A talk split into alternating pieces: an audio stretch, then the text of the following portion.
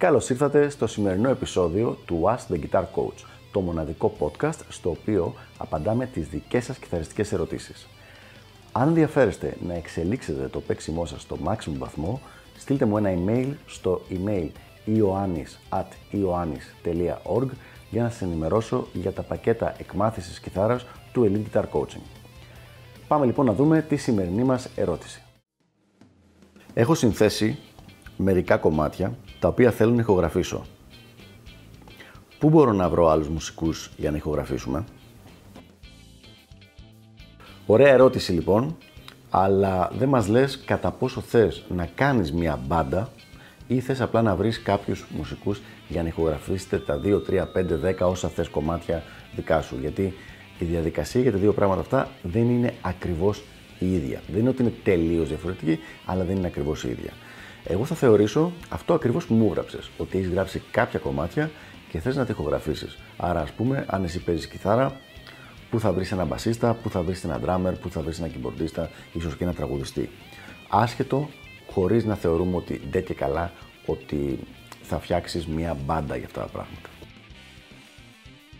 Το πρώτο πράγμα λοιπόν που θα σου έλεγα είναι να μην είσαι τσίπης. Δηλαδή, ξέχνα τελείως το σκηνικό ότι θα το κάνεις το όλο πράγμα τσάμπα. Σίγουρα θα το κάνεις και αν ακολουθήσεις τις συμβουλές μου, θα το κάνεις με πολύ μικρό budget, δηλαδή θα χρειαστεί να ξοδέψεις πολλά χρήματα, γιατί θα βρούμε έξυπνες λύσεις, όχι ακριβές λύσεις, αλλά πραγματικά μην προσπαθείς να το κάνεις τσάμπα. Θα χάσεις πάρα πάρα πολύ χρόνο και δεν αξίζει το όλο θέμα. Πώς λοιπόν θα το κάνεις το όλο πράγμα? Ξεκινάς μέσω Facebook. Ακολουθώντας τη μουσική κοινότητα όπου βρίσκεσαι στο Facebook, βρες κάποιους καλούς παίχτες, δηλαδή κάποιον μπασίστα για τον οποίο να υπάρχει να ακούγονται καλά λόγια, κάποιο κιθαρίστα για τον οποίο να ακούγονται καλά λόγια, κάποιο drummer.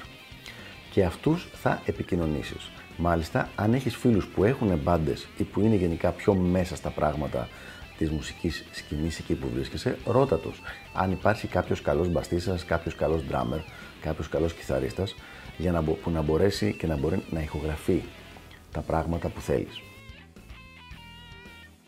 Για τον καθένα από αυτούς περίπου υπολόγισε ότι να του δώσεις περίπου, θα έλεγα, πενήντα ευρώ για να ηχογραφήσετε ένα-δύο κομμάτια. Τώρα, αν είναι περισσότερα τα κομμάτια, μπορεί να είναι παραπάνω τα χρήματα, αλλά θα πρέπει να κάνετε τη δική σας διαπραγμάτευση. Δεν μπορώ να βοηθήσω σε αυτό, εξαρτάται από την ηλικία του άλλου, από την εμπειρία που έχει, από το πόσο δύσκολα είναι τα πράγματα που θες να παίξει. Δηλαδή, αλλιώς θα είναι αν είναι απλά ένα παραδοσιακό blues σε λα πεντατονική, και αλλιώς θα είναι αν είναι ένα κομμάτι δεκατριών λεπτών με επίπεδο δυσκολίας Dream Theater. Δεν πρόκειται να είναι το ίδιο πράγμα. Το σημαντικό εδώ πέρα για μένα είναι το εξής. Φρόντισε αυστηρά και μόνο αποκλειστικά να συνεργαστείς με ανθρώπους που έχουν δικό τους home studio και μπορούν να ηχογραφήσουν οι ίδιοι τα δικά τους tracks και να στα στείλουν έτοιμα. Έτοιμα ηχογραφημένα, ώστε εσύ απλά να πάρεις δηλαδή αυτό που λέμε ένα ντάμπλ γιου έι βι file και να το πετάξεις μέσα στο project για το δικό σου κομμάτι. Γιατί το λέω αυτό? Γιατί είναι πάρα πολλές φο... αυτό που βλέπουμε πάρα πολλές φορές είναι ότι γνωρίζει κάποιος έναν μουσικό, ενθουσιάζεται με το μουσικό, τα βρίσκουν στο να... στα οικονομικά και μετά αυτός ο μουσικός πρέπει να πάει σε ένα στούντιο και να βάλει κάποιον άλλον άνθρωπο να τον ηχογραφήσει. Οπότε στο στούντιο αυτό που θα πάει θα πληρωθεί η ώρα του στούντιο και θα πληρωθεί και η ώρα του recording engineer, του μηχανικού ήχου, ο οποίος κάνει την ηχογράφηση. Οπότε λοιπόν μπορεί να πάρει πενήντα ευρώ ο μουσικός και να πάρει άλλα πενήντα το στούντιο και άλλα πενήντα ο μηχανικός ήχου. Ο μόνος τρόπος λοιπόν να μην συμβεί αυτό το πράγμα και να μην φύγεις απίστευτα εκτός budget από ένα τόσο απλό λάθος είναι να είναι ο βασικό, το βασικό κριτήριο πέρα από τη μουσική ικανότητα του αν θα χρησιμοποιήσεις κάποιον καλλιτέχνη, το να έχει δικό του home studio και να κάνει ο ίδιος μόνος του την ηχογράφηση.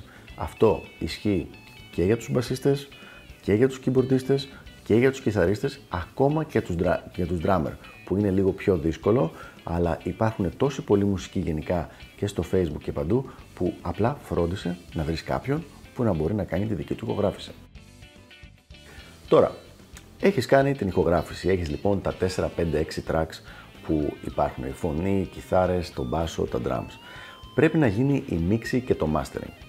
Από αυτό που με ρωτάς, θεωρώ δεδομένο ότι είναι η πρώτη σου ηχογράφηση, η πρώτη σου προσπάθεια να βγάλεις κάτι που να είναι επίπεδου επαγγελματικού ε, όσο αφορά το θέμα της ηχογράφησης. Οπότε θα σου πρότεινα το εξής. Πήγαινε να κάνεις τη μίξη και το mastering σε κάποιον νεαρός ηλικία, πιτσιρικά δηλαδή, ο οποίος να, τώρα να βγαίνει στην αγορά και να έχει κάνει λίγες συμπαθητικές δουλειές, και κάτσε μαζί του την ώρα που δίνεται η μίξη και το mastering. Δεν θα μπορέσεις να τον βοηθήσεις, δεν θα τα καταλάβεις όλα, αλλά θα είναι ένα, μια απίστευτη εμπειρία από την οποία θα μάθεις πάρα πολλά πράγματα για την επόμενη φορά που θα κάνεις τις επόμενες ηχογραφήσεις σου. Και εδώ είναι ακριβώς το θέμα στο οποίο θέλω να επιστήσω την προσοχή. Είναι πολύ πολύ καλύτερο να δεις την όλη διαδικασία σαν μια τεράστια εκμάθηση, διαδικασία εκμάθησης δηλαδή. Ότι τώρα μαθαίνεις πώς να βρίσκεις μουσικούς, να ηχογραφείς τους μουσικούς ή τουλάχιστον να παίρνεις τα ηχογραφημένα tracks και να παρακολουθείς και να εποπτεύεις τη διαδικασία της μίξης και mastering. Σίγουρα θα σε δυσκολέψει, αλλά θα μάθεις πολλά πράγματα για την επόμενη φορά. Και γιατί με ενδιαφέρει πολύ η επόμενη φορά. Αν έχεις σκοπό να ασχοληθείς σοβαρά με τη μουσική, δηλαδή να σε συντροφεύει, αυτό εννοώ, όχι απαραίτητα επαγγελματικά, να σε συντροφεύει η μουσική και να γράφεις κομμάτια για την υπόλοιπη ζωή σου, πρέπει να ξεμπερδεύεις με το να μάθεις τα βασικά αυτής της διαδικασίας όσο δυνατόν πιο σύντομα και να μην είναι κάθε φορά κάτι καινούριο στο οποίο δεν ξέρεις τι να περιμένεις. Άρα, το να μάθεις αυτό που είπαμε τώρα, το να παίρνεις μουσικούς που έχουν ήδη πρόσβαση σε δικό τους home studio, το να κάνεις τη μίξη και το mastering μαζί με τον άνθρωπο που την κάνει, δηλαδή να κάθεσαι μαζί του και να κάνεις κάποια ερώτηση. Α, γιατί το κάνεις αυτό, τι είναι αυτό το εφέ το οποίο έβαλες τώρα, γιατί το κόβουμε έτσι, γιατί χρειάζεται να βάλουμε delay στο, σε αυτό το track. Να κάνεις αυτές τις ερωτήσεις, με αυτόν τον τρόπο μαθαίνεις για την επόμενη φορά. Προτείνω λοιπόν να κάνεις εσύ τη μίξη και το mastering την επόμενη φορά. Επουδενή δεν προτείνω αυτό το πράγμα, όπως δεν πρότεινα εξ αρχής το να παίξεις εσύ τον μπάσο ή εσύ τα drums. Αυτό όμως προτείνω είναι να ξέρεις αρκετά πράγματα για τη διαδικασία για δύο λόγους. Νούμερο ένα, όπως έχω πει σε άλλα βίντεο, για να μην σε πιάσουν κότσο. Για να μην σου λέει λοιπόν ο άλλος, α, όχι, η μίξη του κομματιού χρειάζεται τριάντα ώρες, ενώ έχεις δει ότι μπορεί να χρειάζεται δύο ώρες. Όταν έχεις λοιπόν μια τέτοια εμπειρία, είναι πολύ πιο δύσκολο για τον άλλον να σου πουλήσει φύκια για μεταξωτές κορδέλες και είναι κάτι το οποίο καλό να το προσέχουμε. Πρώτος λόγος είναι αυτός. Δεύτερος λόγος, εξίσου σημαντικός, είναι για να μπορείς να επικοινωνήσεις στον άνθρωπο που σου κάνει τη μίξη και το mastering αυτό που θέλεις. Και όσο πιο πολλή εμπειρία έχεις και έχεις κάτσει μερικές φορές μέσα στο στούντιο, μπορείς να του πεις κάποια πράγματα. Αντί να του λες θέλω να ακούγεται πιο punchy ή κάτι τέτοιο, να του λες ότι καλό θα ήταν να αυξήσουμε λίγο τις ψηλές συχνότητες. Δηλαδή να είσαι λίγο πιο συγκεκριμένος. Όσο πιο πολλή εμπειρία έχεις αυτό το πράγμα και έχεις κάτι σε στούντιο, θα είσαι πιο συγκεκριμένος σε αυτό. Αυτές λοιπόν είναι οι συμβουλές μου για το συγκεκριμένο θέμα. Ελπίζω να βοήθησα και να πάει καλά η πρώτη σου και οι πρώτες σου ηχογραφήσεις και τα λέμε στο επόμενο επεισόδιο του Ask the Guitar Coach. Γεια χαρά!